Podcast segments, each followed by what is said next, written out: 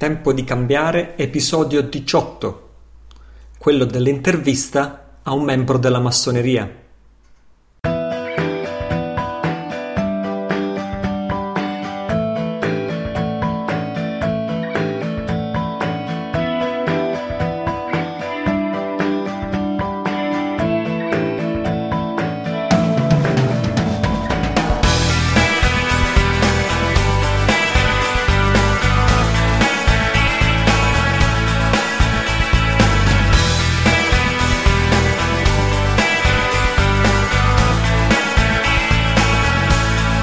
Ehi ciao, sono Italo Cillo, questo è il mio podcast www.tempodicambiare.it è la sede online dove trovi archiviati tutti gli episodi passati, presenti e futuri e naturalmente siamo presenti su iTunes dove questo podcast Tempo di Cambiare è numero uno nella classifica italiana dei podcast nella categoria cultura e società.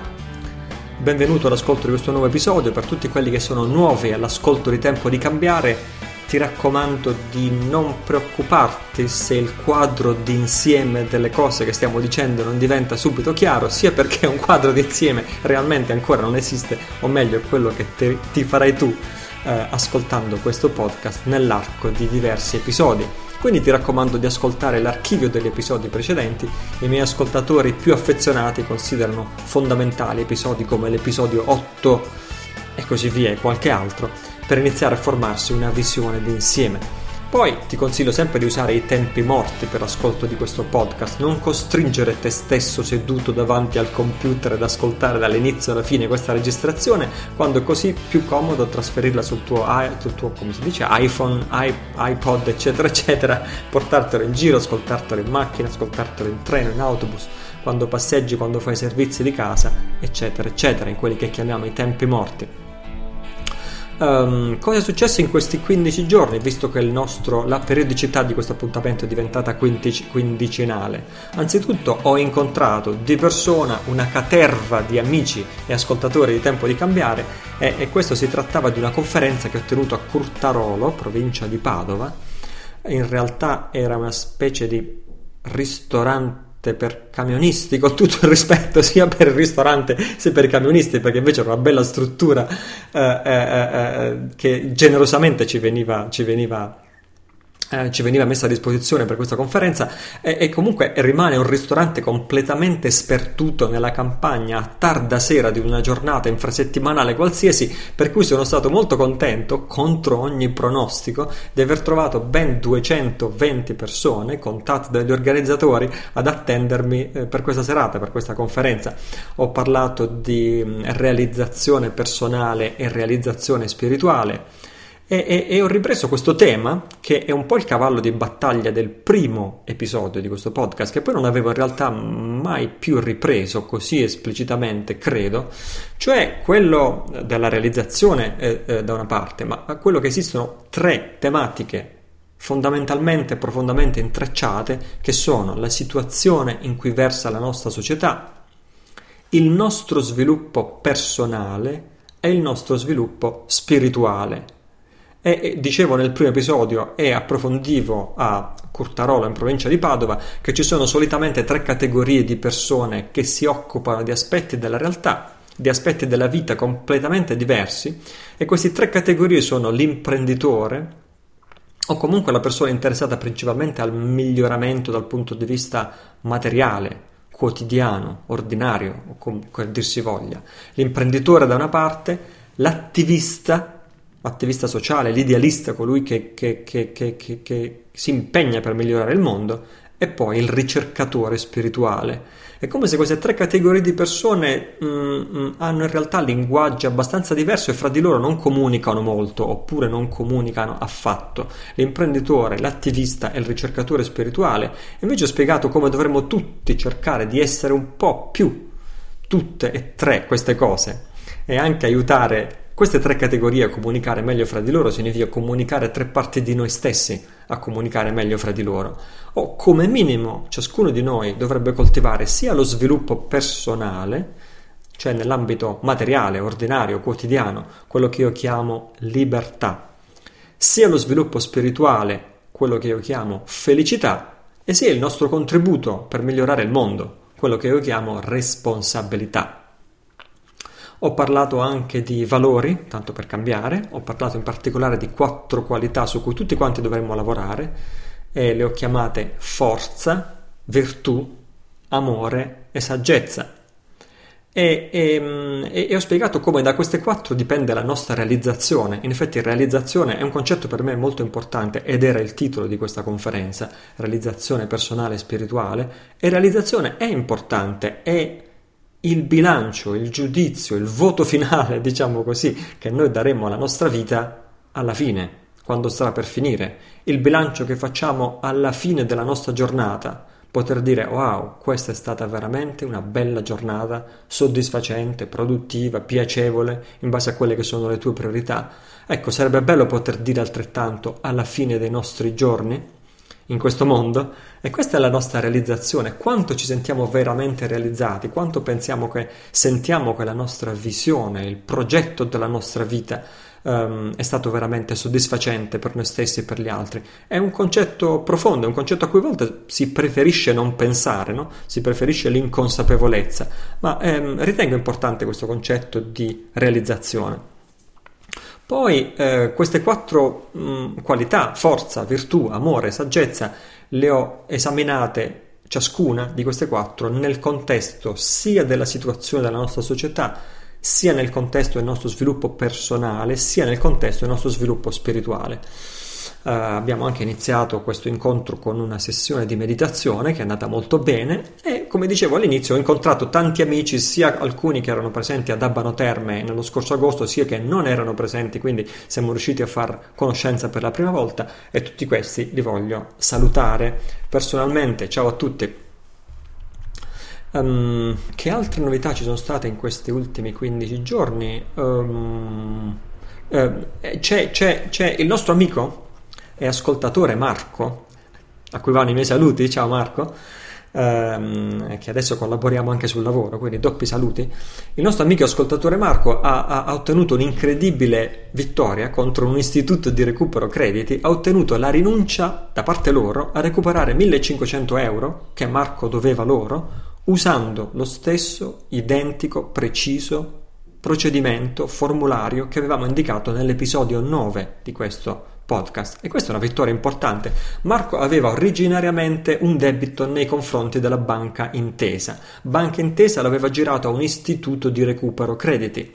Questo istituto ha, gira, ha, ha, ha, come si dice, citato in giudizio Marco Anzi, Marco avrebbe dovuto presentarsi il 19 ottobre, cioè fra pochi giorni, mentre registro.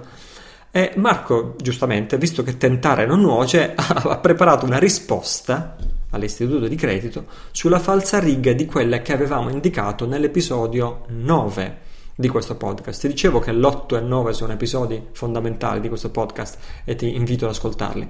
Um, vediamo se riesco a trovarti questa lettera di Marco e a leggerla, che comunque la trovi allegata alla, alle note e alle risorse consigliate di questo episodio. Eccolo qua. Eccolo qua. Vediamo anche se riesco a ingrandirla. Voilà. Aspettabile tal dei tale. Eh, allora, oggetto, accettazione condizionata e verifica dell'avviso di debito. Ti ricordo che l'approccio che consigliavamo nell'episodio 9 era questo qui.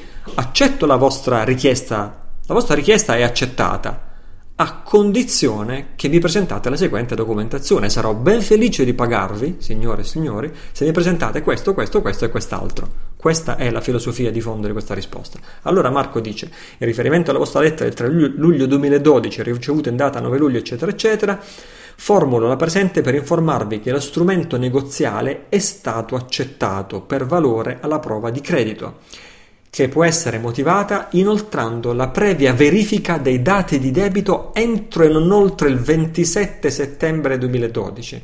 Cioè in pratica Marco, e questo è il grande insegnamento, parla esattamente come loro, cioè dando scadenze. Se volete che mi prenda in considerazione, cortesemente datemi questi eh, dati entro e non oltre il, cioè dimostratemi di avere veramente diritto a questo, a questo debito.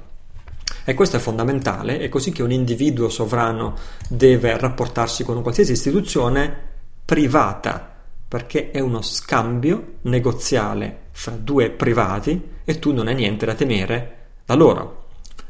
Allora Marco continua. In particolare chiedo di avere copia. Due punti. Documento che certifica che la mia firma a quell'epoca era la firma di un agente autorizzato a prendere quella decisione. Numero 2. La prova è, e qui mi potrei dilungare, l'ho fatto nell'episodio 9, dove sta scritto che a quel tempo la mia firma era la firma di un agente autorizzato a contrarre quel debito.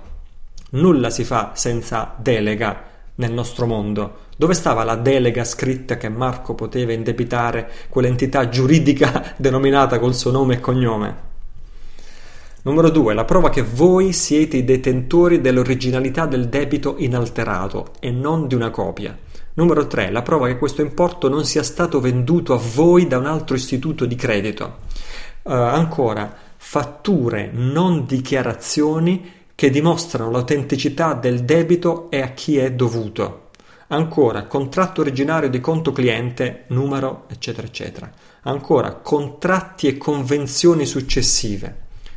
Contratto della cessione del debito, tutta la documentazione attestante il calcolo degli interessi, il calcolo delle spese e il totale, avviso di interruzione del servizio e recessione del contratto da parte di Banca Intesa SPA, estratti conto dal 1 gennaio 2000 al 31 agosto 2012, una copia contabile che dimostri l'effettiva perdita del debito sopraelencato, cioè dimostratemi, in altre parole sta dicendo Marco, che a fronte di questi soldi voi avete subito una perdita. Dove sta scritto che io vi devo restituire qualcosa? Cioè, dov'è? In quale momento voi avete perso 1500 euro che voi che io vi devo restituire. Ecco, questo è assolutamente indimostrabile nell'attuale sistema finanziario e bancario. E infine, dice Marco, la prova che la moneta legale in circolazione per fornire quel credito sia sostenuta da un controvalore reale che ne dimostri una perdita, con allegata la dimostrazione nella pari unità di misura per dimostrare questo. Questa formula un po' si capisce cosa significa, un po' è contorta. Ho seguito un dibattito sul forum di tempo di cambiare che devi assolutamente seguire eh, se sei interessato a questo argomento, sul forum Tempo di Cambiare c'è un dibattito che si chiama, vediamo se ti trova il titolo preciso, Gruppo di studio, due punti, lettere di debito e accettazione condizionata. Questo è un dibattito, una discussione all'interno del forum Tempo di Cambiare che devi assolutamente visitare. Lo trovi su www.tempodicambiare.it slash forum. Ci sono tantissime discuss- discussioni, tutte quante aggiornatissime e partecipatissime. Una di queste si intitola Gruppo di studio lettere di debito e accettazione incondizion- condizionata, dove tante persone stanno testando diverse formule e formulari per rispondere per le rime ai cosiddetti creditori. E quindi c'era qualcuno che proponeva una, uh, una definizione, una, una, dire, una, traduzione molto più accurata di quest'ultimo punto, cioè provatemi che esista attualmente in circolazione una, una uh, valuta di corso legale che sia in grado di ripagare un debito perché sia effettivamente dotata di un qualche controvalore, o qualcosa del genere. Invece qualcun altro diceva no, invece lasciamola com'è perché è ancora più nebulosa e questo potrebbe girarsi a nostro vantaggio. Cioè come l'ha espressa, uh, l'ha espressa Marco, a volte si capisce, a volte non si capisce bene questo potrebbe anche essere a nostro vantaggio. Fatto sta che questa formulazione di Marco comunque ha avuto successo perché continua Marco nella sua lettera all'Istituto di Recupero Crediti, allo stato attuale non siamo in grado di effettuare la suddetta verifica dei dati di debito a causa di carenza documentale. Da notare che qualsiasi contatto sarà mandato, qualsiasi contatto sarà mandato in maniera impropria sarà respinto e che non si forniscono se non si forniscono tutte le informazioni richieste da me entro inoltre la data del 27 settembre, per la legge del tacito consenso accettate che il debito non esiste. Bravissimo Marco, è importante mettere scadenze mettere degli ultimatum quando si tratta fra privati. Continua Marco, ogni presentazione di documentazione parziale sarà ritenuta nulla e respinta. Chiedo inoltre, qualora la documentazione richiesta non venga fornita, l'atto di citazione, protocollo, eccetera, eccetera, venga annullata e non sia più richiesta la mia presenza presso il giudice di pace. Tengo a precisare che il vostro istituto potrà eventualmente chiedere un contributo spese non eccedente i costi effettivamente supportati per l'invio della documentazione richiesta. Cioè qui Marco sta dicendo, poiché questa lettera un domani potrebbe anche andare a finire nelle mani di un giudice o di un giudice di pace, lui sta dicendo se a voi vi costa soldi spedirmi questa documentazione, questi soldi sono disposto a pagarli pure io, purché mi spedite quello che mi serve per verificare che il debito esiste veramente. Si prega di inoltrare tutta la corrispondenza a eccetera eccetera eccetera distinti saluti intestata ovviamente al alla, all'azienda di recupero credito, all'attenzione del dottor tal dei presso lo studio dell'avvocato tal dei e così via.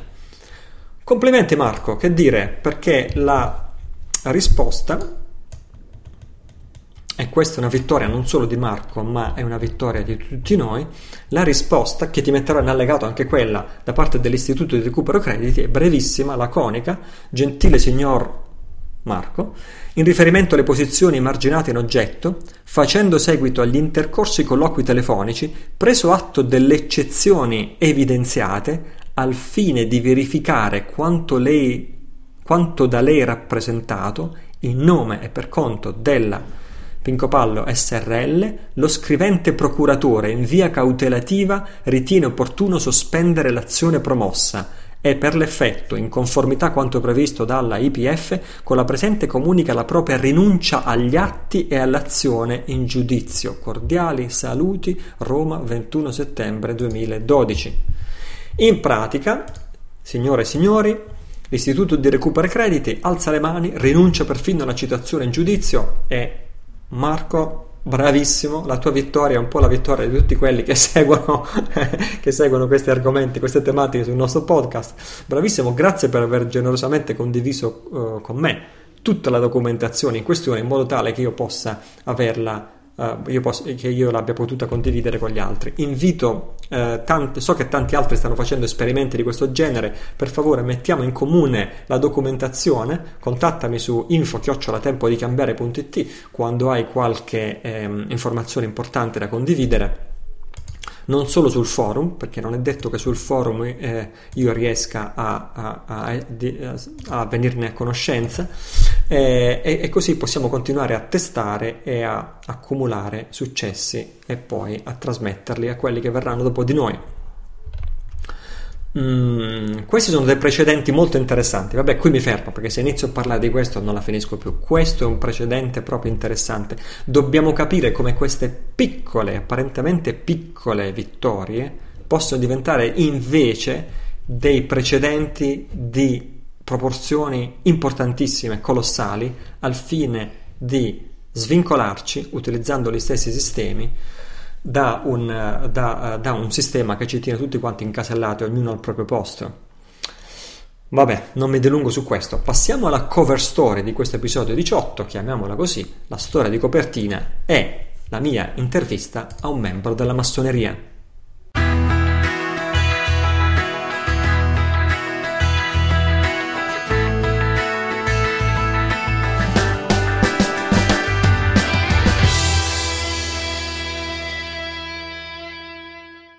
Bene, con un colpo di teatro, diciamo così, che spero tu voglia apprezzare e che spero incuriosisca tutti i miei ascoltatori, visto che la curiosità è un aspetto, ma diciamo anche potenzialmente positivo della mente umana.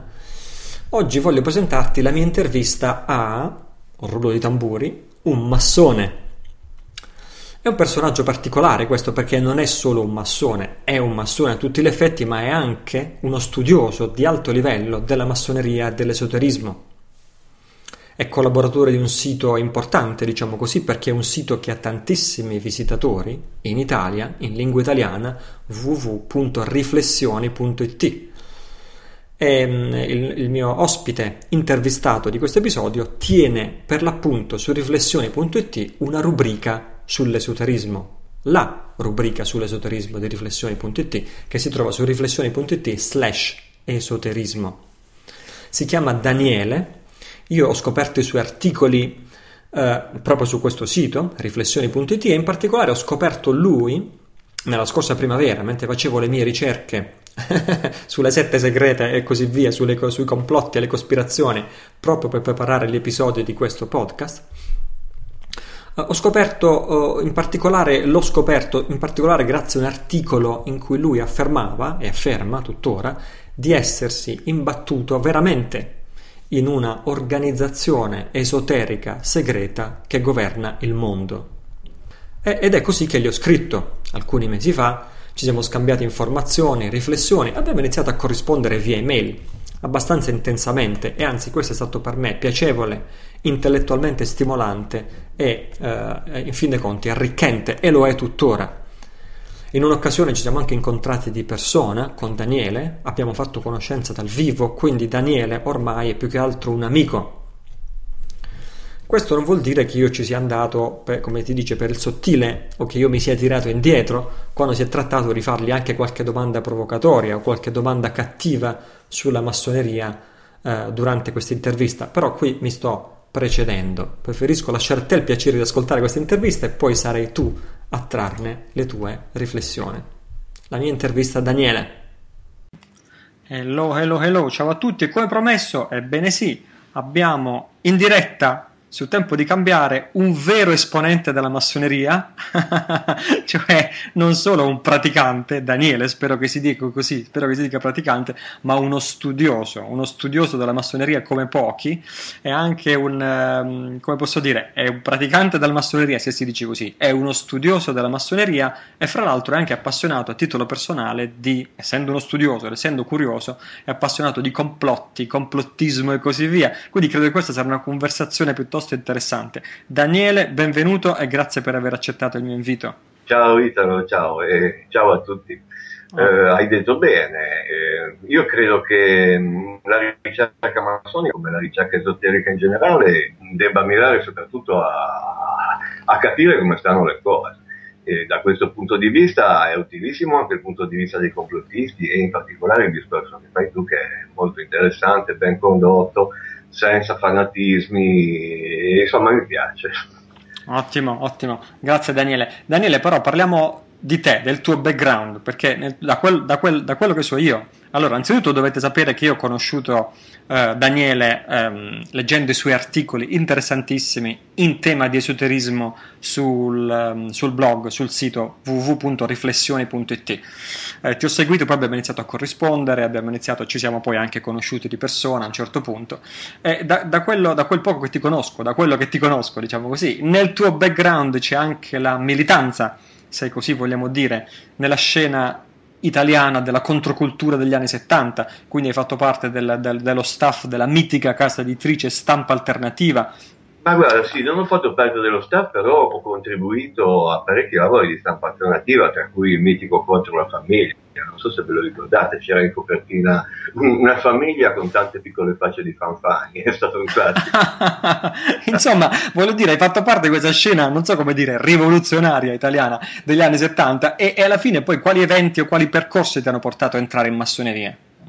Eh, guarda, ehm, è successo che negli anni del riflusso, come tanti, cioè, sai, dopo che la sinistra era un po' scivolata nel terrorismo, eccetera, eccetera, mi sono trovato un po' orfano così eh, sul piano politico eh, la cosa mi avrebbe portato a una riscoperta del marxismo, che ai tempi della controcultura sì, esisteva come un grande zio, ma eh, eh lo conoscevamo poco. Aspetta, ma... scusami, esisteva come? Come un grande zio, come un, eh, mm. una specie di, di, di protettore no? che stava, come dire, che, che, curava gli aspetti più diretti della politica, dietro qua, al quale ci muovevamo noi, che si pensava che dovessimo in un certo senso creare la struttura, o sperimentare quello che sarebbe stata la struttura della società eh, dopo la rivoluzione, che poi non è venuta. E, e poi invece niente, eh, con il flusso abbiamo visto che le cose andavano male, ci siamo trovati a doverci organizzare una vita e sul piano politico ho riscoperto il marxismo sul piano della teoria, cosa che prima non conoscevo bene. E nello stesso tempo ho scoperto l'esoterismo, soprattutto tramite le opere di Genom, di questi di questi grandissimi autori diciamo, che hanno consegnato la storia dell'esoterismo del XX secolo e per i quali anche la massoneria è un cammino di conoscenza. Io mi sono avvicinato alla massoneria come cammino di conoscenza, un po' come tu ti sei avvicinato al buddismo e, non mi sarei mai immaginato di trovarmi, trovarmi un giorno eh, di fronte a persone che invece, essendosi abbeverate da altre fonti, lo, lo considerano qualcosa di negativo per l'umanità, un cammino di gente che fa complotti, cose cattive, eccetera. Per me questo sembra ancora una cosa assurda. Ok, questa è la tua esperienza, giustamente, essendoti accostato alla massoneria dal punto di vista della ricerca spirituale, dell'evoluzione personale. Però su una, su una cosa mi, posso, mi vorrei soffermare, perché tu dici che dopo, dopo, gli anni dell'impegno politico e negli anni del riflusso, eccetera, eccetera, ancora di più ti sei avvicinato al marxismo. E da quello che ti conosco, ancora oggi tu sei un convinto marxista, Daniele. Sì. Quindi ci sono delle cose che per i nostri ascoltatori, per i non massoni, diciamo così, sono difficili da capire. Cioè, cosa significa questo? Significa che la massoneria è un covo di marxisti? E credo di no. Oppure significa che ci sono eh, le persone più diverse. Ci sono persone di estrazione eh, di sinistra, persone di estrazione di destra, di estrema sinistra, di estrema destra, laici, atei, religiosi, bigotti, eccetera, eccetera. Persone diversissime nella massoneria che riescono a convivere quasi per miracolo, mano nella mano, come fratelli. Ecco, questa, questa cosiddetta universalità della massoneria, questo incredibile ventaglio di differenze nella massoneria, è una delle cose più difficili da immaginare per chi non è massone. Puoi, puoi spiegarcela un attimino questa cosa? Beh, dunque, innanzitutto diciamo che la massoneria è nata a sinistra. È nata a sinistra eh, nel senso che eh, si propose all'inizio del XVIII secolo eh, come un'alternativa spirituale alla Chiesa cattolica, cosa che a quei tempi era abbastanza inconcepibile. Eh, difatti fu subito scomunicata e fu subito combattuta dalla Chiesa. E questa, tra parentesi, è una delle ragioni per cui mi sembrano abbastanza assurde le speculazioni che si fanno oggi sul fatto che massoneria e Chiesa complotterebbero insieme. Eh, nacque, eh, nacque eh, come eh, un mezzo per promuovere eh, eh, correnti di pensiero alternative a quella del cristianesimo, del cristianesimo cattolico e per questo, per questo automaticamente si trovò nella situazione eh, di, eh, di, dare origine a correnti di pensiero che poi avrebbero creato per esempio la rivoluzione americana, la rivoluzione francese, queste cose qui. E, e, e, vabbè, soprattutto nei paesi latini, soprattutto in Italia così, nacque, nacque per questo, dire, lo sputtanamento della massoneria eh, da parte della Chiesa, da parte dei poteri forti, come un qualcosa che tendeva a sovvertire l'ordine costituito. Non, ricor- non, dimentichiamo però che si trattava dell'ordine costituito di allora, cioè di, una, di forme di potere assoluto per le quali i, i cittadini non avevano nessuno spazio, capisci? Eh, ed è molto importante, secondo me, eh, rilevare che eh, queste correnti diciamo, di modifica della, di modificazione della società, queste correnti diciamo, di trasformazione, non nacquero eh, mediante un'azione unitaria della massoneria come può essere considerata per, dire quella di un partito politico, no? Mm-hmm. Noi, eh, no, no, nacquero semplicemente perché nell'ambito eh, del, del, tempio massonico eh, si incontravano persone di tutti gli strati sociali eh, a quei tempi le classi che contavano erano i, i nobili e c'era una borghesia emergente, eh, nobili, vabbè, la chiesa se vogliamo, ma c'era una borghesia emergente che non aveva ancora trovato modo di accreditarsi socialmente. Il fatto di poter incontrare i, i nobili in, nel, nel tempio massonico, di poter dialogare sulla base di questioni umanistiche, perché, ecco, nel tempio massonico eh, di cos'è che si parla? Nel tempio massonico si parla di valori quale può essere per esempio eh, la triade eh, sapienza, forza, bellezza, o l'altra famosa triade libertà, uguaglianza e fratellanza, si parla di valori astratti. Eh, si, pa- si, parla di valori morali, diciamo così. Eh, sì, cioè di valori morali che riuniscono anche persone di convinzioni invece diversissime. Eh, sì, esatto, si parla, eh, un, in, invita le persone a, a, a, riflettere su un piano astratto, no? in un certo senso, e questo a quei tempi era già una cosa rivoluzionaria, eh, ed è questa la ragione per cui dai tempi massonici nacquero queste rivoluzioni, per il fatto che eh, il solo fatto di incontrarsi lì e di ragionare in un, cer- in un certo modo già sovvertiva un certo antico ordine sociale rigido no? che c'era prima. E questo è molto legato alla, alla mentalità umanistica eh, che a quei tempi era in piena espansione. No? Eh, sappiamo che a quei tempi le persone, eh, per la maggior parte, non, si, non, potevano imparare a leggere, non si potevano istruire.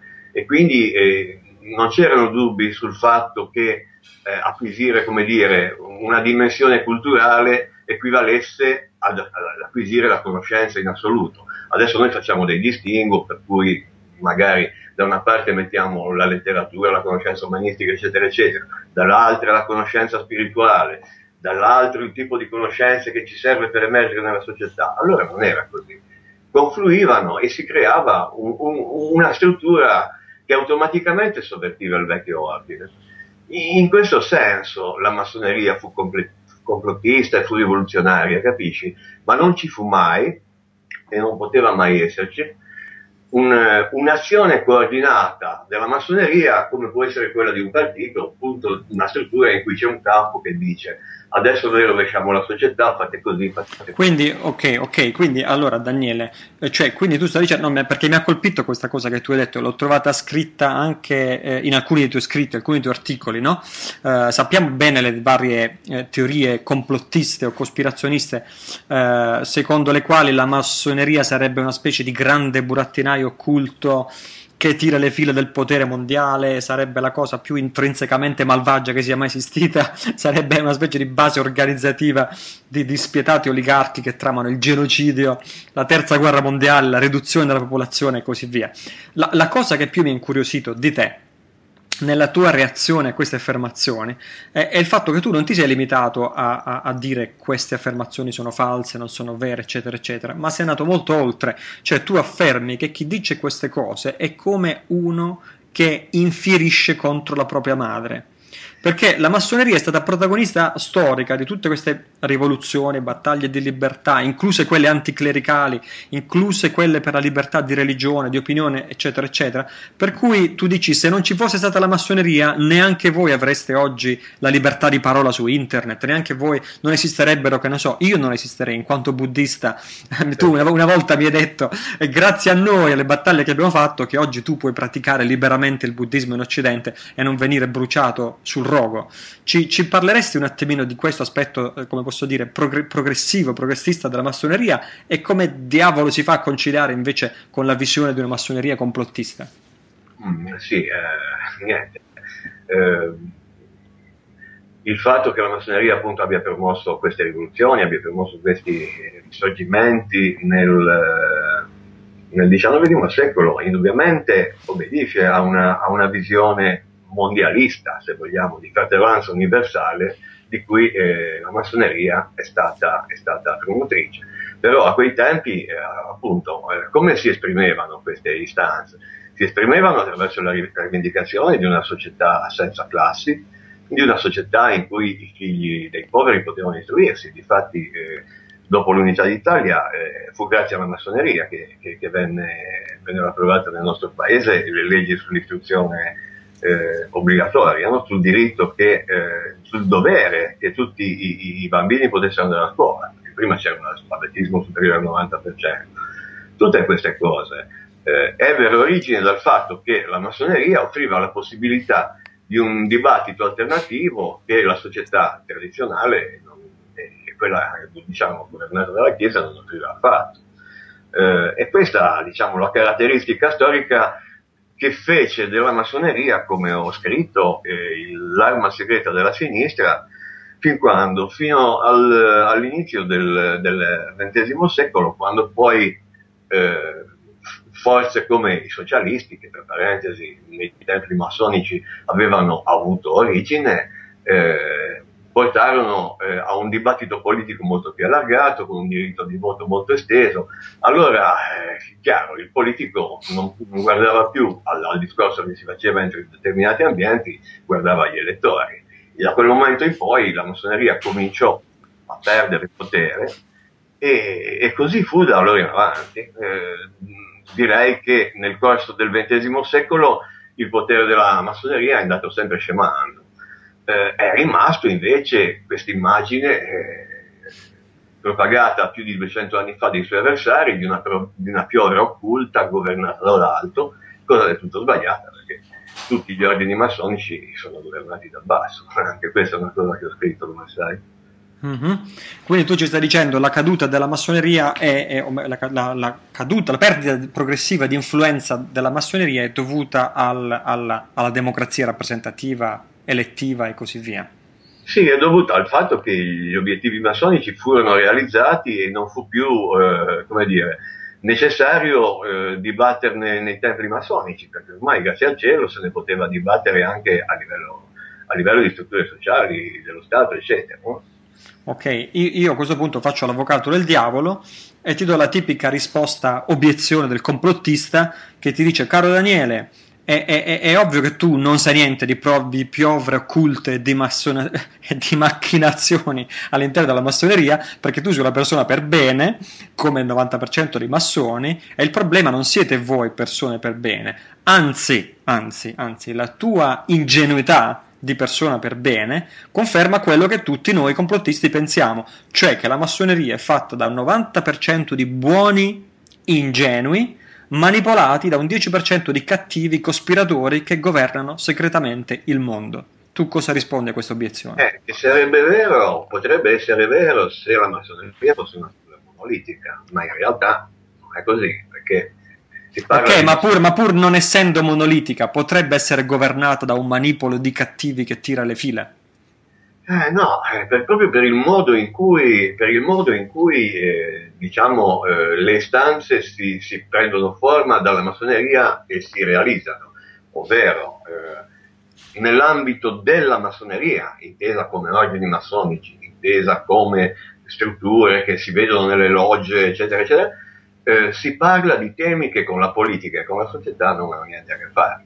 Poi succede, è sempre successo dal Settecento in poi che si va avanti così, che mh, nell'ambito di queste, di queste logge magari si incontrano delle persone con degli interessi comuni o nel campo della politica o del commercio, della cultura e sviluppano dei programmi insieme. Però questi partono dal basso, non partono mai dall'alto.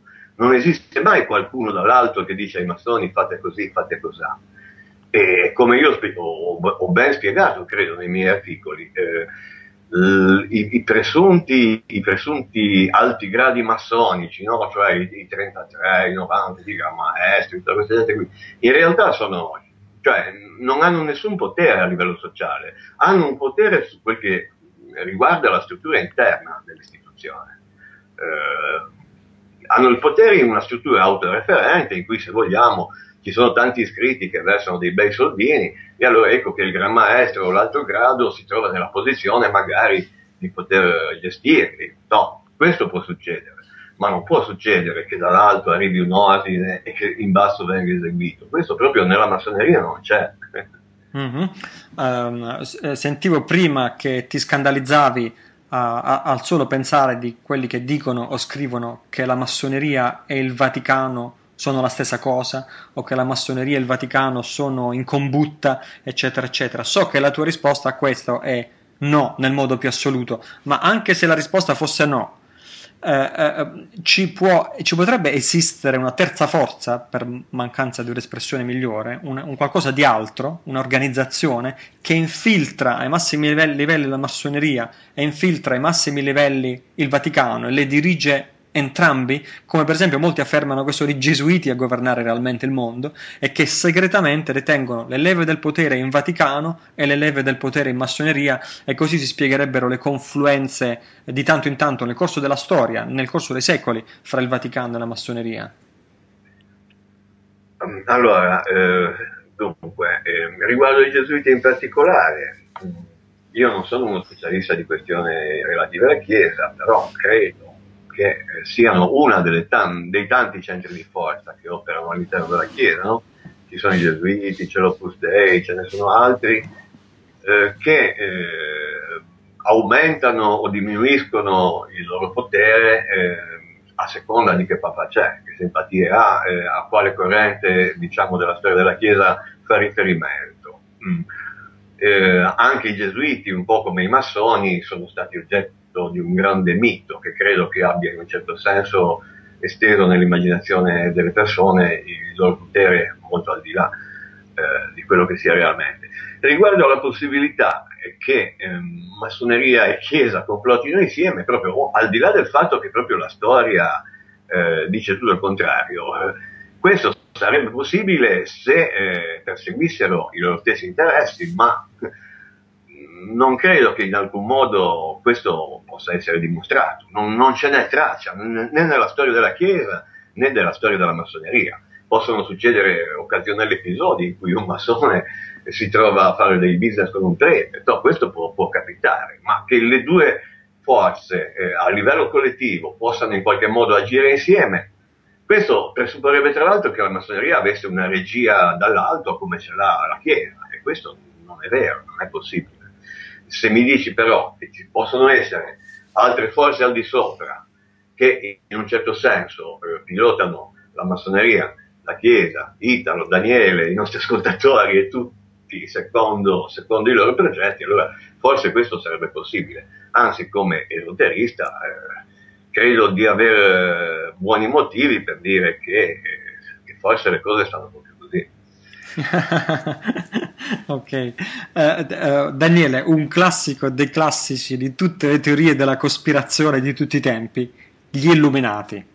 Non solo, non solo, prima gli illuminati di Baviera, quelli storici di Weishaupt, eccetera, eccetera, ma poi al giorno d'oggi, dagli anni, forse dalla metà degli anni 70, dalla prima metà degli anni 70 in poi, si dice genericamente gli illuminati, gli illuminati, gli illuminati, quelli che sarebbero dietro tutte le trame e le cospirazioni. Quali sono le tue riflessioni su questo gruppo, ammesso che questo gruppo esista veramente?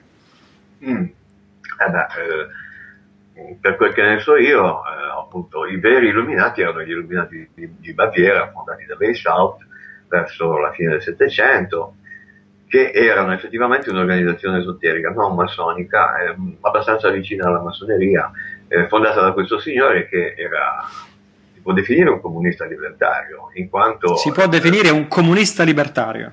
Confermo, confermo. Eh, lui proprio nei rituali degli illuminati di Baviera diceva esplicitamente che eh, per rovesciare in questa società ingiusta in cui poche persone hanno tanto denaro e tanti sono lì eh, che non, fanno, non, sanno come fare per tirare avanti, eh, bisognava ragionare in base alla, alla struttura, no? cioè praticamente in base alla struttura economica. Lui anticipava il discorso di Marx su questo ed era eh, ed è stato, ma credo che proprio anche nell'ambito soprattutto del comunismo libertario ci siano stati parecchi autori che hanno fatto riferimento a Weishaupt come un, a uno dei grandi profeti della sinistra. No? Eh, ed è, per questo è del tutto assurdo, credo, poter supporre che un'organizzazione come quella da lui fondata abbia poi potuto trasformarsi in una forza di oppressione per cui ristrette elite si, si autodefiniscono di illuminati, eh, opprimono le masse, cioè è un ribaltamento totale. Io dico, quando Berlusconi ha voluto fondare un partito a difesa degli imprenditori, non è che si è iscritto al PC per convincere i comunisti, guardate poi. Beh, no, lui, lui, ha fatto Forza Italia a ex novo, no? Cioè è così che, che, che, si fa. Non ha molto senso eh, perdere tempo, energie, eccetera, per ribaltare completamente il, il senso di un'organizzazione. Si fa prima a farne una nuova. Eh, cioè, se che... volevano dominare il mondo, non avrebbe senso travestirsi da anarchici, rivoluzionari, libertari.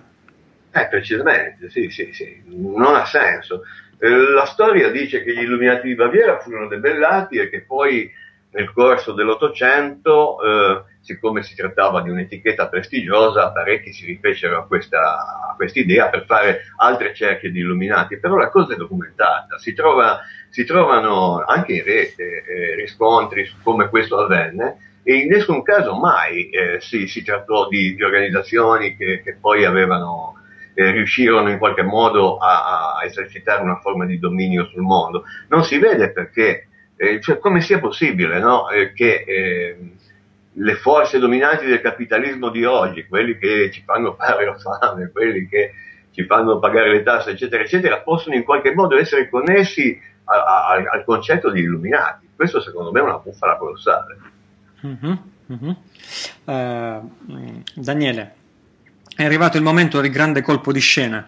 Uh, uh, credo, perché fino ad ora tu hai detto contro le teorie cospirazioni, hai parlato esclusivamente contro le teorie complottiste, però io so che tu, o meglio, faccio un passo indietro, io ti ho conosciuto leggendo un tuo articolo su riflessioni.it in cui tu affermavi di aver scoperto che esiste veramente un'organizzazione esoterica che domina il mondo.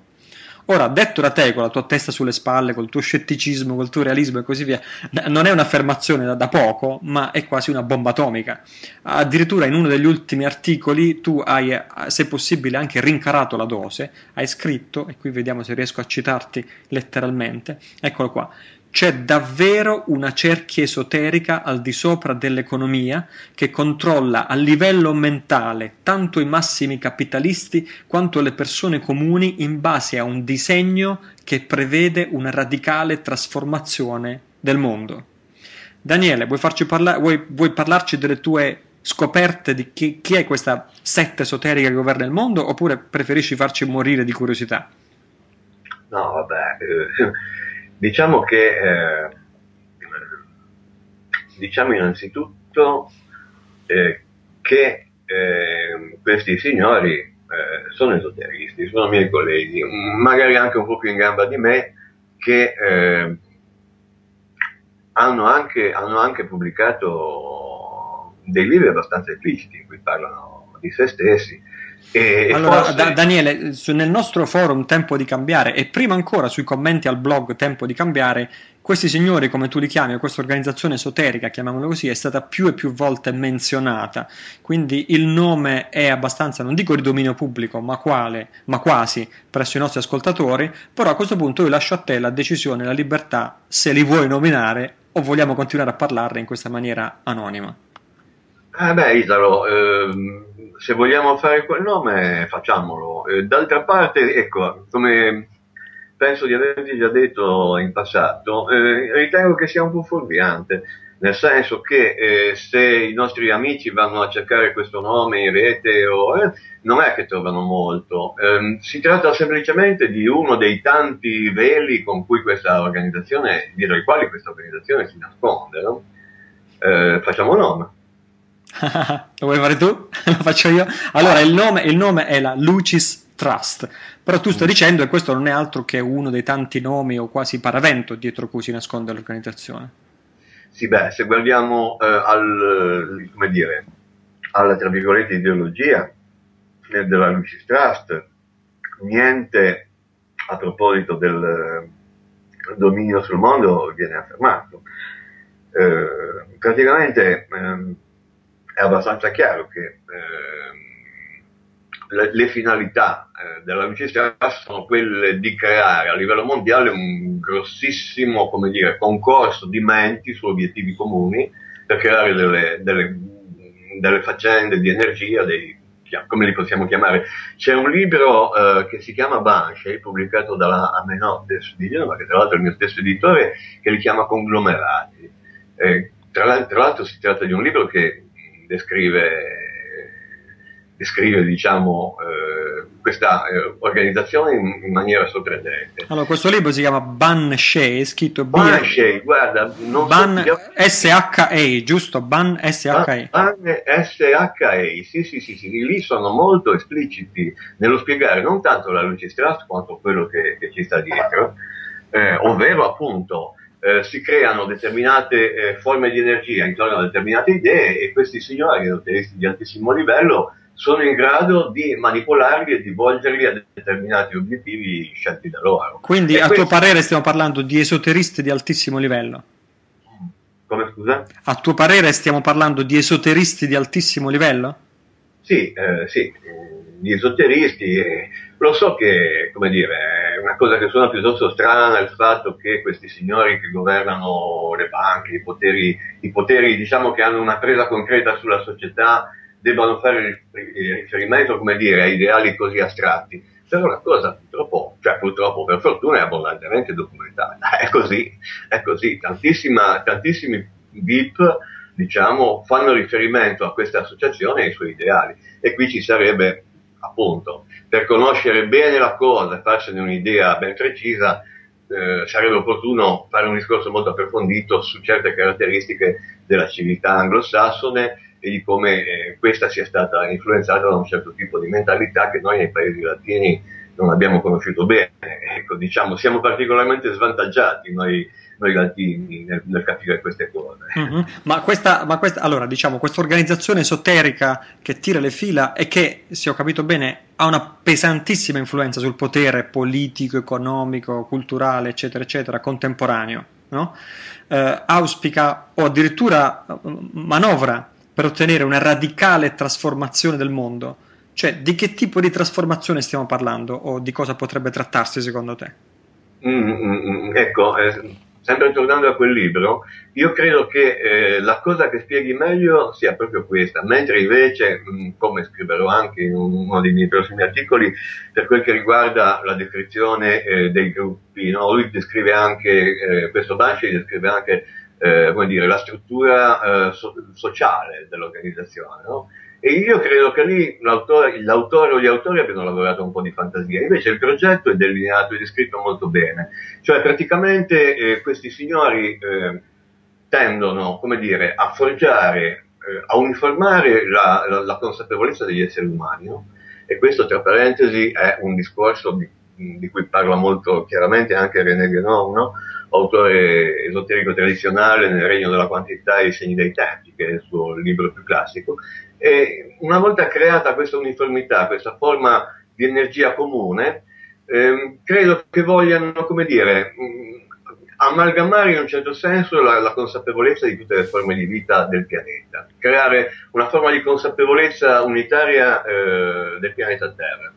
Dopodiché, eh, questo per loro è solo l'inizio, cioè questo piano ha degli sviluppi notevoli che nel libro si vengono spiegati abbastanza bene. Quindi allora scusa, loro sarebbero dietro le, le, le tendenze e le pressioni di natura mondialista giusto, attuali. Eh, de, de, sì, suppongo di sì, suppongo di sì. Mondialista, però tu dici il mondialismo e quindi unific- non solo il mondialismo è il primo passo, l'abbattimento, come si dice, il nuovo ordine mondiale, l'abbattimento delle frontiere, anche culturali, non solo politiche, geografiche e così via.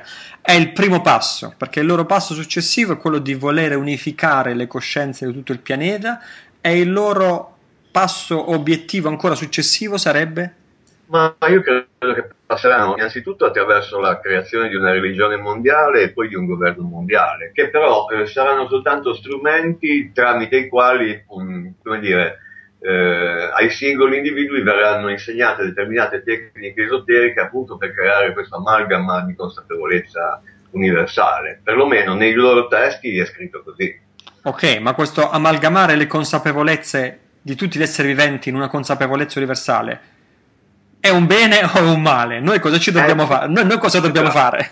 io, io, sto appunto riflettendo parecchio su questa cosa perché eh, secondo me con la mia, oddio io sono nato nel 56, eh, sono cresciuto in un periodo in cui l'antimondialismo non esisteva ancora. Io personalmente per quella che è la mia mentalità e la mia formazione non ho mai messo in dubbio, no? Che tutti questi ideali, come dire, di progresso, no? di, di, siano qualcosa di positivo, che hanno, all'umanità hanno portato del bene, e il fatto che tutto questo fosse stato in realtà creato in, nella prospettiva di un piano le cui ultime, le cui ultime, i, cui ultimi, i cui prossimi sviluppi noi non conosciamo, è per me una novità, ti dico sinceramente, l'ho scoperto da pochi anni e non ho ancora deciso bene come orientarmi al riguardo. Io personalmente mh, mm, non, non, credo, non credo che la cosa debba essere per forza a priori considerata negativo. Io sarei propenso a supporre che, che, questa cosa per l'umanità, ancora perlomeno per qualche secolo, possa portare degli sviluppi positivi e che gli attuali motivi di sfiducia eh, dovuti per esempio al fatto che a livello economico stiamo andando male, che c'è un po' di gente che magna sopra le nostre teste e che ci dà la sensazione di dominare i nostri destini in senso incontrollabile, sia in realtà una fase di transito, una cosa provvisoria, che, alla quale non bisogna dare un valore troppo drammatico e definitivo. Questa è la mia idea però eh, ci sto ancora riflettendo, ti dico Italo. Quindi non, non, pre, non, non, preoccupa tanto il mondialismo, tu stai dicendo, o le istanze mondialiste, sì, eh, quanto il, il fatto che abbiamo la sensazione di una organizzazione ben organizzata che va mm, mm, mm, energicamente in direzione di certe fi- finalità, ma nessuno sa quali sono queste finalità. Sì, ecco, questo un po' preoccupa, però è un problema dei tempi lunghi eh, che potrebbe essere eh, fronteggiato adeguatamente nel momento in cui ci fossero conoscenze precise al riguardo, non come adesso che si mette tutto nello stesso cavagno e allora, come ho scritto nell'ultimo articolo, tu lo sai, il vigile che ci ha fatto la multa e il Bilderberg si mette tutto lì e si dice ah sì sì è tutto l'espressione di un complotto globale ai nostri danni. Questa è un'affermazione un po' troppo radicale o che perlomeno si può fare dopo aver studiato nei dettagli come stanno le cose. Questa è la mia opinione. Sono incerto su questo tema, Italo. Sei incerto e se ti conosco bene la tua soluzione sarebbe quella di studiare meglio uh, gli scritti e le filosofie di questa organizzazione? Sì, sì, infatti, sì, certo, sì, certo. Cioè, noi vediamo che a livello di mondialismo ci sono, a livello del progresso, delle stupidaggini tipo internet che ci consente di parlare adesso, ma ci sono anche delle realizzazioni positive, che ci sono anche dei movimenti di stampo, movimenti di stampo mondialista che non, non sembrano affatto volti a, eh, come dire, a, a, ai danni dell'umanità, tipo, non so, i, i vari forum, no? i vari no global, eccetera. Anche questo, non dimentichiamolo, è mondialismo, è un mondialismo diverso da quello del potere che ci domina, ma è pur sempre il mondialismo. Il fatto di abbattere le barriere tra le nazioni, di creare una certa alleanza universale, per me è un concetto positivo. Se ci si limita a quello, e, chiaramente non si va in discorsi di oppressione. Mm-hmm. Da- Daniele, in un articolo recente hai anche scritto che dopo la tua uh, iniziale eh, è, è, continuata insofferenza nei riguardi dei complottisti, cospirazionisti, eccetera, eccetera, per le sciocchezze che secondo te d- dicevano e dicono e tuttora e scrivono su internet, ha iniziato a un certo punto a rivalutare la funzione sociale positiva dei complottisti. Vuoi dirci eh. qualcosa su questo? Eh beh, eh, mi sembra anche di avertelo già detto, nel senso proprio che, insomma, hanno, hanno contribuito ad aprirci gli occhi su tante cose, no?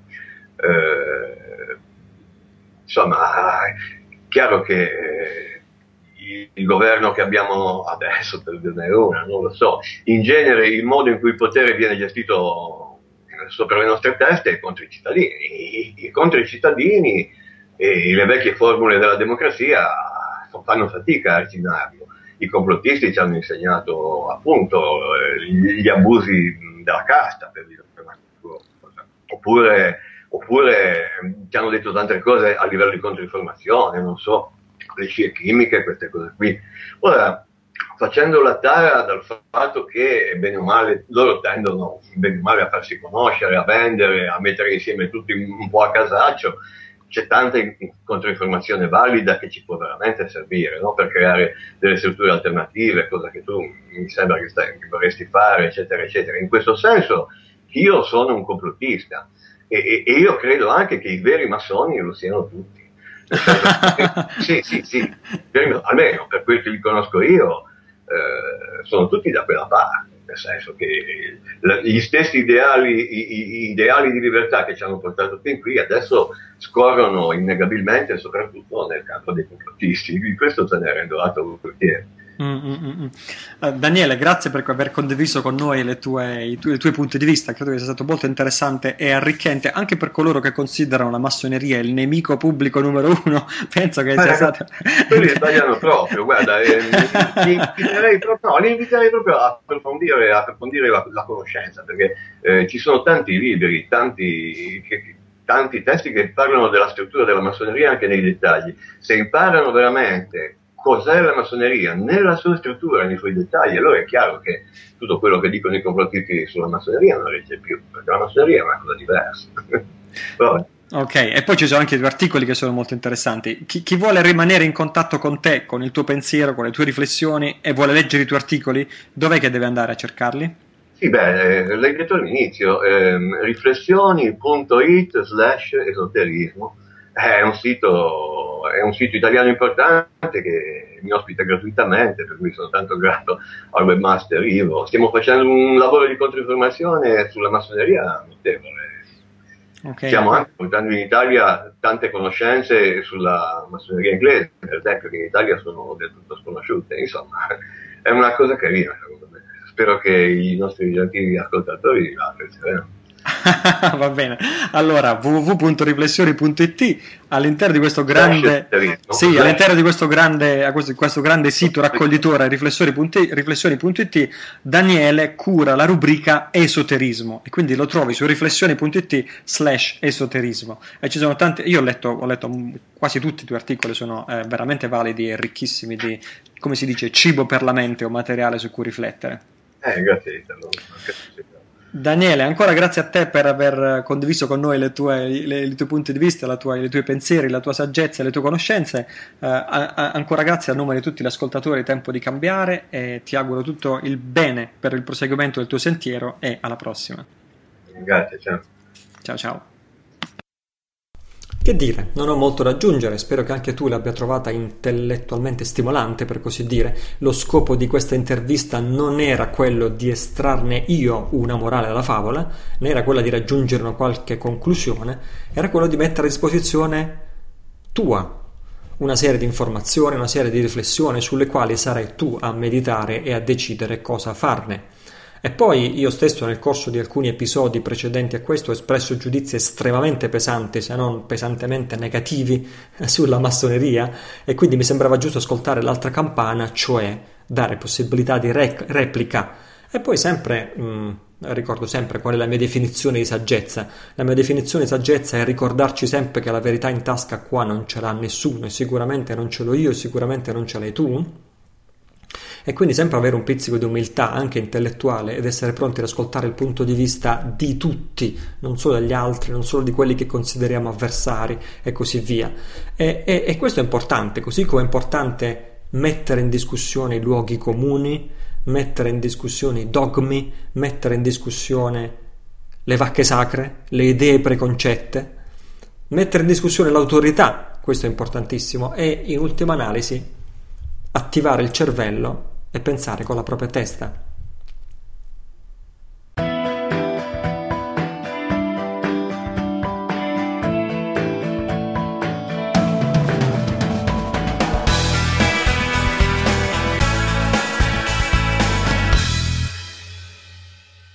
Ok, nella seconda metà di questo episodio voglio farti ascoltare un'altra registrazione.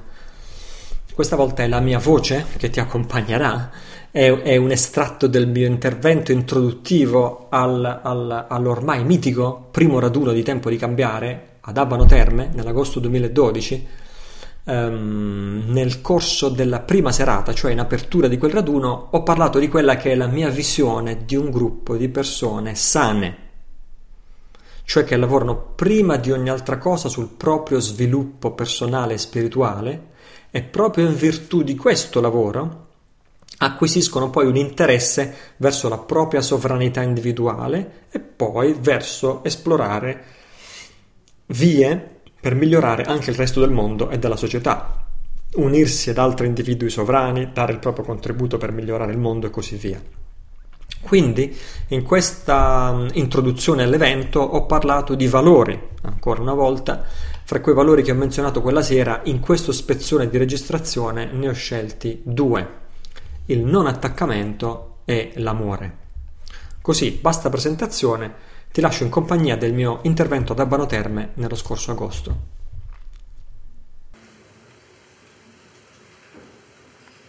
Quindi, detto questo, un percorso per migliorare il mondo non può che essere contemporaneamente un percorso per migliorare noi stessi quindi migliorare noi stessi e al tempo stesso dare il nostro contributo per migliorare gli altri. Ma il contributo migliore è sempre il buon esempio.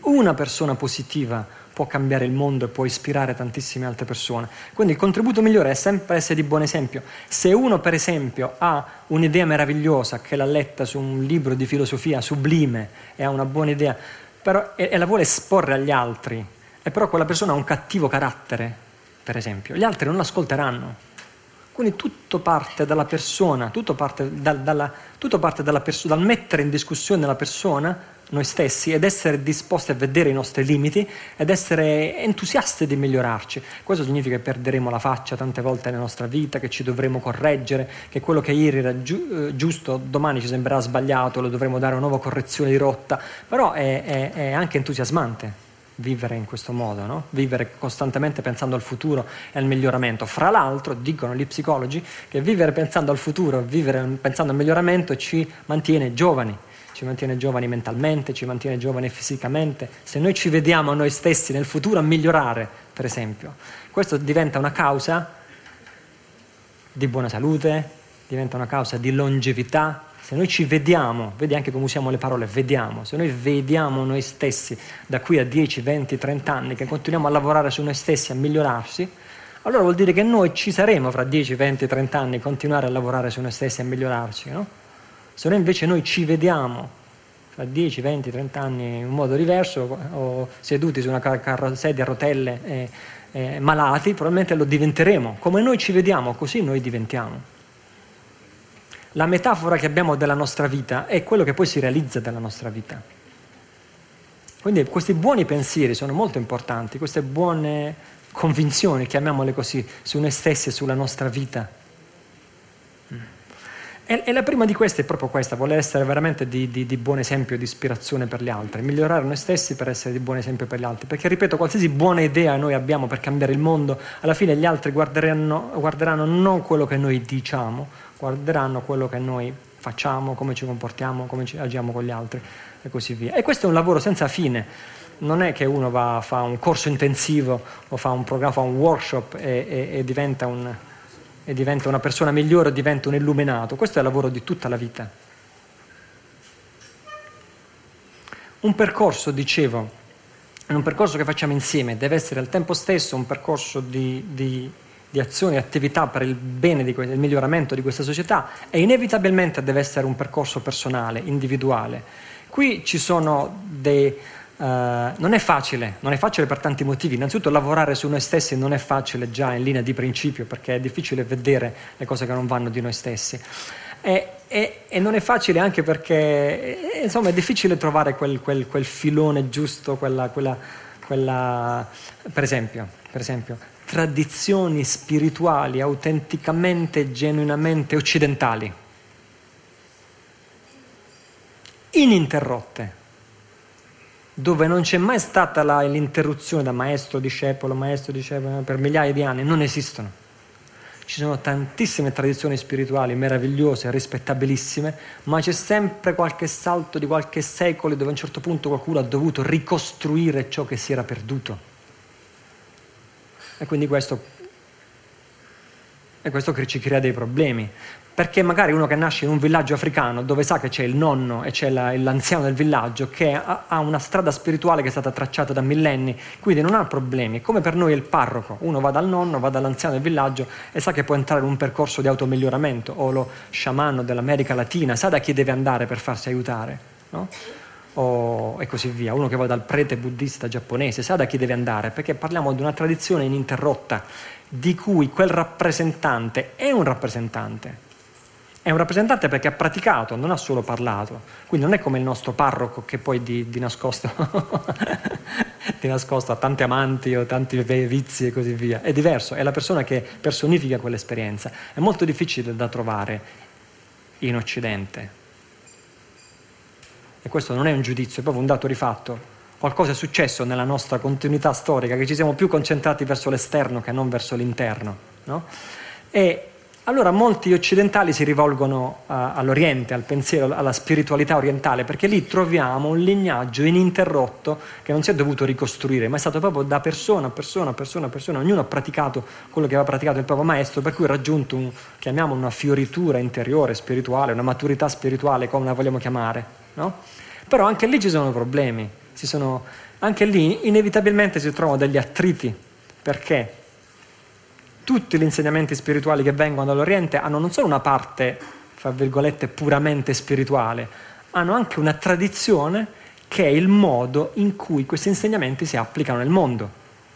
Quindi, per esempio, c'è la tradizione di quelli che si vestono di giallo, che sono monaci, ma c'è anche la tradizione di quelli che sono laici e vivono in famiglie, vivono in comunità, ma anche quella è una tradizione. Gli yogi, i praticanti laici, anche quella è una tradizione, hanno un modo di fare codificato, per cui vengono agevolati, vengono aiutati dalla comunità, la comunità li riconosce in quanto tali, in quanto praticanti spirituali li sostiene Tutto questo, quando cerchiamo noi di, di praticare in Occidente solo la parte spirituale filosofica dell'Oriente, senza queste importantissime parti, parti concrete, applicazione pratica, troviamo che c'è qualcosa che non va, c'è qualcosa che non funziona. Quindi è una sfida, è una sfida continua. Al tempo stesso, ecco, parliamo di valori, parliamo di valori che ci accomunano non attaccamento. Il non attaccamento è molto importante. E anche perché a livello globale il modo in cui ciascuno di noi viene risucchiato e tenuto in schiavitù è proprio attraverso l'attaccamento. È il nostro attaccamento che ci spinge a indebitarci, a fare prestiti per comprare il nuovo televisore di ultimo modello, la nuova macchina di ultimo modello. È il nostro attaccamento, la nostra avidità che ci fa, ci fa prendere in schiavitù che bene c'è nel prenderti la macchina nuova fiammante, ultimo modello, se poi tu devi lavorare vent'anni? No, la macchina, la casa. Che bene c'è nel prenderti quella casa, ultimo modello, se poi sai che devi lavorare 25 anni per pagare quella casa, che se cambi idea, vuoi lasciare quel lavoro, te ne vuoi andare a raccogliere manghi e noci di cocco in Messico, non lo puoi più fare. Devi pagare? L'IMU, devi pagare anche l'IMU è la nostra, il nostro attaccamento, la nostra avidità che ci risucchia. Ecco perché liberi, il non attaccamento vuol dire libertà. Anche un concetto spirituale molto importante è essere in questo mondo, ma non di questo mondo. Siamo in questo mondo perché abbiamo il destino di aver preso questo corpo, ma non è che di apparteniamo a questo mondo, nessuno in questo mondo non ci possiede. Il non attaccamento è importante a tutti i livelli, a livello sociale perché crea questa situazione di, di schiavitù, è il nostro attaccamento che ci risucchia in questa situazione di schiavitù, schiavitù. A livello personale, non attaccamento vuol dire libertà, essere liberi. L'attaccamento è sinonimo di dipendenza quando tu hai attaccamento verso qualcosa, dipendi da quel qualcosa, sei meno libero, sei meno re, sovrano della tua esperienza, perché dipendi da. Questa è una cosa che dobbiamo coltivare, questo vale la pena di coltivare. E non c'è bisogno di andare dai santoni dell'Himalaya, basta imparare piano piano nella vita quotidiana dov'è che sono troppo attaccato, dove sono attaccato a questa abitudine, dov'è che sono attaccato a questo rituale, questa cosa che faccio tutti i giorni, non me la posso far mancare. Quando è che possiamo partire per dieci giorni con uno zaino essenziale sulle spalle, andarcene girando senza meta, ehm, da soli? Perché il non attaccamento funziona anche con le persone, si crea questa dipendenza, quello che noi chiamiamo amore, spesso in realtà dipendenza quindi dipendo dall'altra persona, dipendo da una serie di altre persone. Quanto farebbe bene ciascuno di noi prenderci dei periodi da soli, dove in questa solitudine quello che noi siamo lo possiamo guardare faccia a faccia e ci possiamo lavorare, emerge. Spesso quello che noi siamo neanche emerge perché è continuamente proiettato sulla, sulla faccia dell'altro o dell'altra, compagno, la compagna di vita, gli amici, e non riusciamo mai a, a guardare in faccia noi stessi. Qualsiasi cosa che non va è come se buttiamo la responsabilità sugli altri. Cercare di far crescere dentro di noi questa forza interiore. Il non attaccamento è sinonimo di forza interiore. Più sono le cose a cui noi siamo attaccati, non possiamo rinunciare e così via, più questo è un fattore di debolezza. Siamo controllati, siamo controllati dagli altri. Questo è il vero mancanza di libertà, non il nuovo ordine mondiale. Prima ancora del nuovo ordine mondiale, i nostri attaccamenti ci imprigionano. Come si fa a essere uomini liberi se non si ha un certo grado di libertà dall'attaccamento? Mi rendo conto che è teorico, ma cerchiamo di portarlo nella pratica, non solo teorico. Quindi, dov'è che siamo più capricciosi? Dov'è che nella vita quotidiana non riusciamo a rinunciare a questo? Quando è che potremmo dire, ma dai, posso fare neanche a meno? Non succede niente, posso fare neanche a meno. È un senso di liberazione quando succede, di apertura. È troppo teorico questo? Ma è, è incredibilmente importante. Non facile, non facile. Non facile perché è difficile di vedere dentro, è sempre facile vedere fuori le cause, no? Non attaccamento è una cosa da coltivare in tutti i modi. Uh, vogliamo dare un microfono a qualche runner? Mentre arriva questo microfono, volevo dire che non attaccamento non significa non attaccamento non significa che non puoi avere degli obiettivi sani nella tua vita, non puoi darti delle mete migliorative e così via. Non significa questo, non è che ogni cosa è attaccamento. Attaccamento è quando tu dici senza di questo io sto male, non posso vivere senza, posso, o quando avrò questo allora finalmente sarò felice. Eh, questa forma di dipendenza. Viceversa, se noi non abbiamo questo attaccamento, possiamo più godere delle cose. Perché? Perché non abbiamo paura di perderle. Non attaccamento ci rende?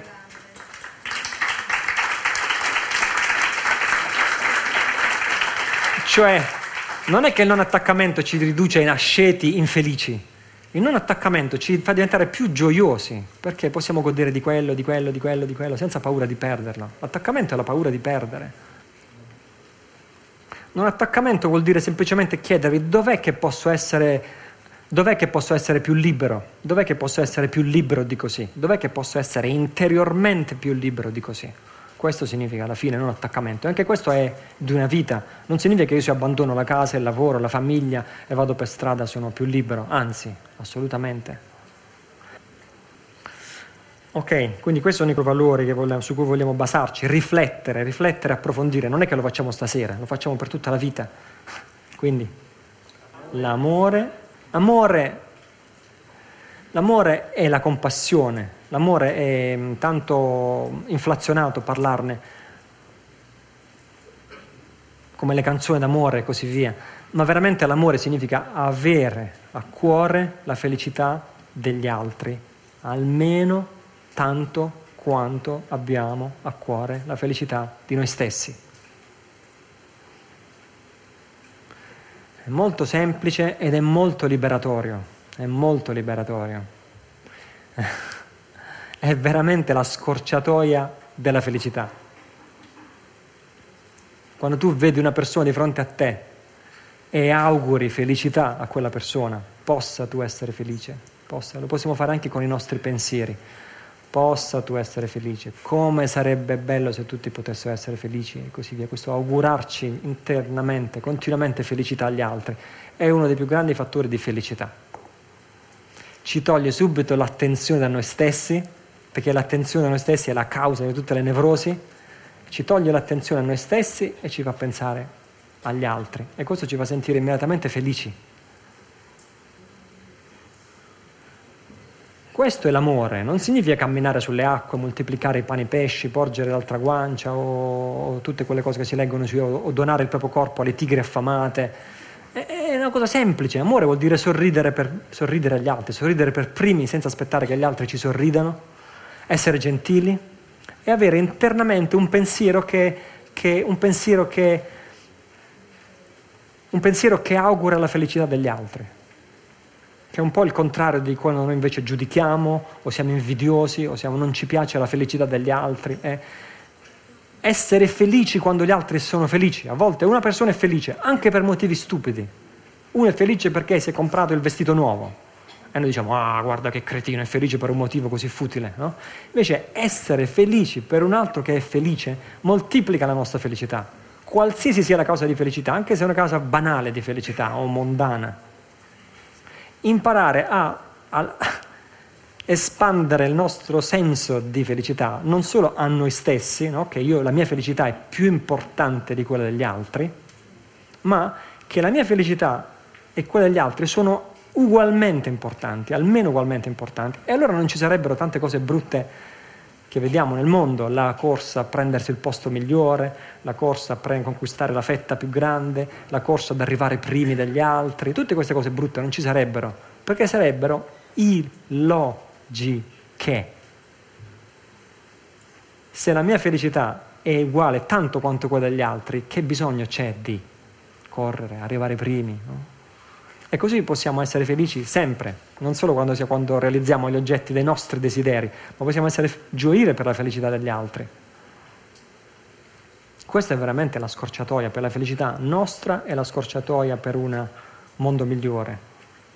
E almeno, almeno, almeno come primissimo passo, si dice nella tradizione spirituale a cui appartengo, come primissimo passo, almeno uno per arrivare all'amore, almeno iniziare a eguagliare gli altri perché noi abbiamo questa tendenza sempre di dire simpatico, antipatico, indifferente, simpatico, antipatico, indifferente.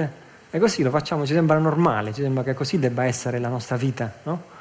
Imparare a eguagliare, questo è il primo passo. Poi imparate a eguagliare, possiamo anche imparare a augurare la felicità agli altri, ma almeno iniziamo a eguagliare.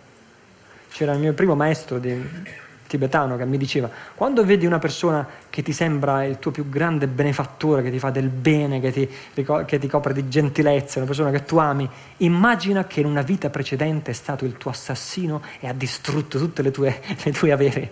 E quando invece vedi una persona cattiva, che ti danneggia, ti offende, distrugge la tua reputazione. Immagina che in una vita precedente è stato il tuo massimo benefattore, quello a cui devi la tua vita. Immagina che è stato un genitore che ti ha donato tutto e così via. Così impara a eguagliare, eguagliare. Perché ogni persona ha i suoi pregi e i suoi difetti. Quindi impariamo a eguagliare gli altri prima, così poi, come passo successivo, possiamo imparare a augurare agli altri una massima, una maggiore felicità e godere noi stessi della felicità degli altri. Cosa significa amore? Non, non è complicato. Sappiamo cosa significa avere a cuore la nostra felicità. Basta estendere quella cosa anche agli altri. Non è complicato. Mm? Ok. E ricordiamo sempre che sono fattori interiori, non esteriori. Quindi come uno esprime questo amore è diverso. Io sono una persona introversa, per esempio, proprio di carattere, di costituzione, non andrò mai in giro baciando, abbracciando, perché sono una persona introversa. Allora tu sei una persona più estroversa, tu sei una persona, più, una persona che ride sempre, tu una persona più, più dotata di senso della disciplina e così via. Ognuno di noi esprimerà questa cosa a modo suo diverso. Non è che amore significa diventare sorridenti, così un po' stupidi. Ognuno poi esprimerà a modo suo. È chiaro questo? È una cosa interiore, è una cosa interiore, non è un, che poi dobbiamo rincorrere gli altri per fare loro del bene. Non, è, non significa quello, non è una cosa esteriore. A volte rincorrere gli altri per fare loro del bene è sbagliato, è controproducente. Per esempio, aiutare una persona arrogante che non vuole essere aiutata va male, perché non fa altro che gonfiare ancora di più il suo orgoglio. Oppure a volte pensiamo che aiutare un altro vuol dire soddisfare i suoi capricci e quella persona, se tu lo aiuti, diventa sempre più egoista, ancora di più, perché non si rende conto che il problema è il suo egoismo. O a volte per aiutare un altro, il modo migliore è farlo soffrire. Così lui si può rendere conto, può elaborare quella sofferenza e, e, e, superare, e superare, i propri difetti. Mm? Quindi virtù, non attaccamento, amore, sono sempre fattori interiori. Come questo si esprime eh, va, varia da persona a persona e varia anche nelle situazioni. No? Ecco, ci sono le storie dei, ma- dei, maestri spirituali che bastonano i propri studenti, che è un'espressione di amore. Anche quello può essere un'espressione di amore. Quindi atten- attenzione perché la nostra mente sempre, tende, sem- tende, sempre a scolpire nella roccia, de- a far diventare solide certe cose che non sono solide, dovrebbe essere invece un, un percorso.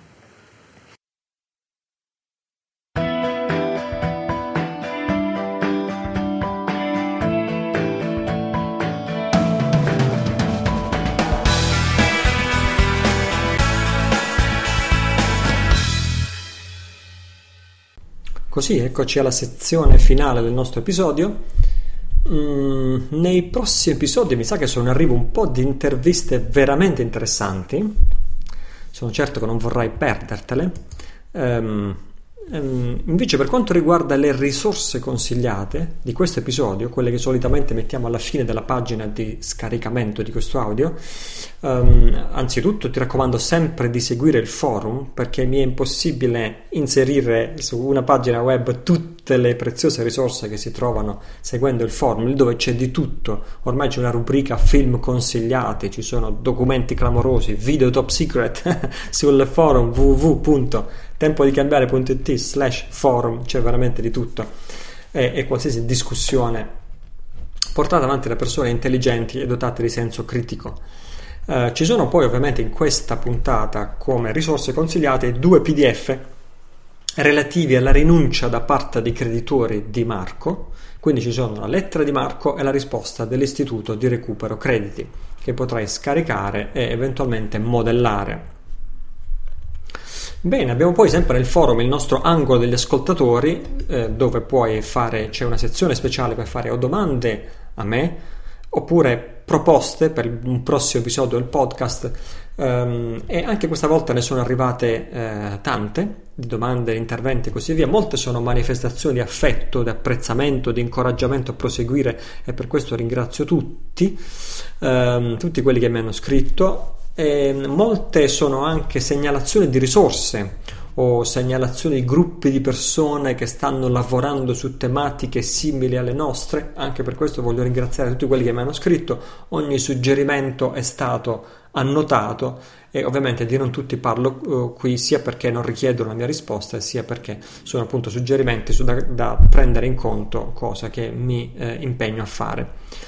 Uh, c'è invece un paio di messaggi che voglio leggere, anche se, anche se, anche questi non richiedono la mia risposta, però questi sono un messaggio di Enore, Enore Montini, il nostro amico ascoltatore e regista, che scrive Ciao Italo, mi chiamo Enore Montini e il suo, il, suo, il suo messaggio sul forum si intitola Realizzare un film comune a zero budget.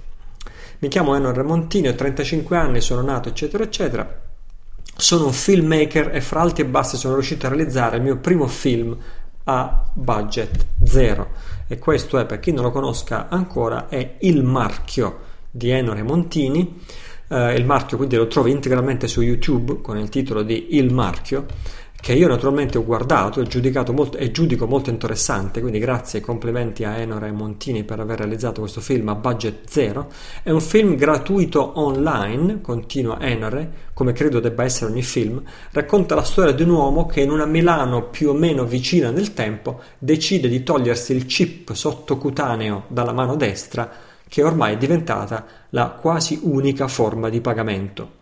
Perde tutto, amore, lavoro, casa, amici, ma attraverso i sogni raggiunge la vera consapevolezza e rinasce al mondo reale. La Matrix, gli arconti, la sovranità individuale, ultima scena del film, lui cammina in un prato di campagna come un re e usa una vecchia coperta come se fosse il suo nobile mantello. Tutti argomenti che tu hai divulgato con chiarezza e onestà spirituale che si sente anche attraverso i bit gracchianti di Skype ma so, mi sono personalmente associato al forum, alle isole e alla nuova moneta. Credo fermamente che in Italia non esista altra realtà simile se parliamo di risveglio e voglia di fare per davvero. Arrivo al sodo. Vorrei fare un secondo film cercando. Vorrei fare un secondo film cercando di farlo, immagino, con gli utenti time changers. Come? Allora, dice Enore, ho bisogno di una location in mezzo alla natura, in campagna, in montagna, al mare, non importa. Anche un appartamento piccolo.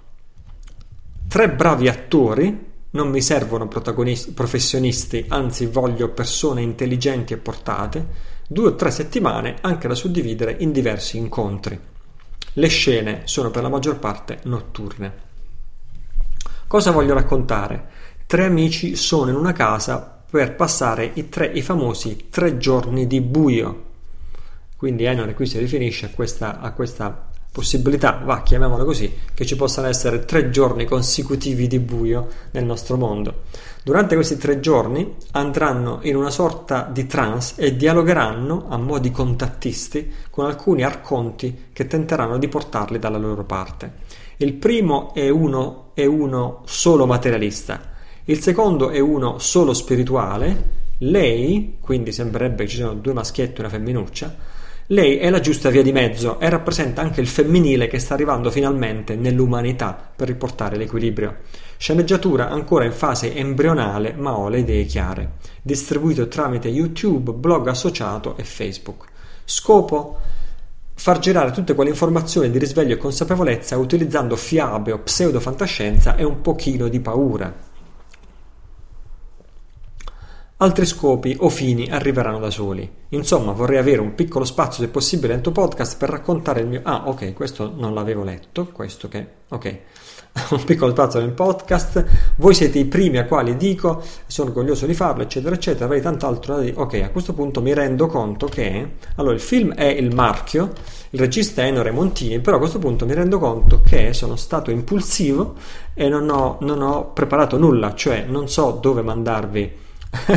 cioè, chi di voi fosse fosse interessato a proseguire questo discorso con Enore, o perché sente di avere il talento di essere un attore o un'attrice, o perché pensa di avere una location da poter mettere a disposizione, chi vorrebbe proseguire con Enore Montini, dove lo mando? Boh, lo mando proprio sul forum www.tempodicambiare.it slash forum um, e potete contattare Enore Montini attraverso messaggio personale e questo è molto facile perché sul nostro forum Enore Montini è presente sotto il nome di Enore Montini. Quindi l'utente è enore.montini eh, trovate alcuni suoi messaggi basta risponderli o basta mandarli no, mandargli un messaggio personale cliccare sul suo profilo enore.montini eh, c'è, poi c'è scritto invia messaggio, gli invio un messaggio e lui lo riceverà e così chi vorrà potrà proseguire il discorso. Così spero di essermi reso utile alla, casa, alla causa di Enore e poi Enore se ti vengono altre idee in mente fammi sapere se e in che modo posso esserti ulteriormente utile per questa tua nobile iniziativa. Um, un altro messaggio che ho ricevuto anche questo in realtà non richiede una mia risposta vera e propria, e eh, viene da Giovanni, eh, ovviamente il nostro amico ascoltatore, eh, è una lettera a Enrico Mentana, che te la voglio leggere perché in un certo senso fotografa lo spirito dei tempi in cui stiamo vivendo.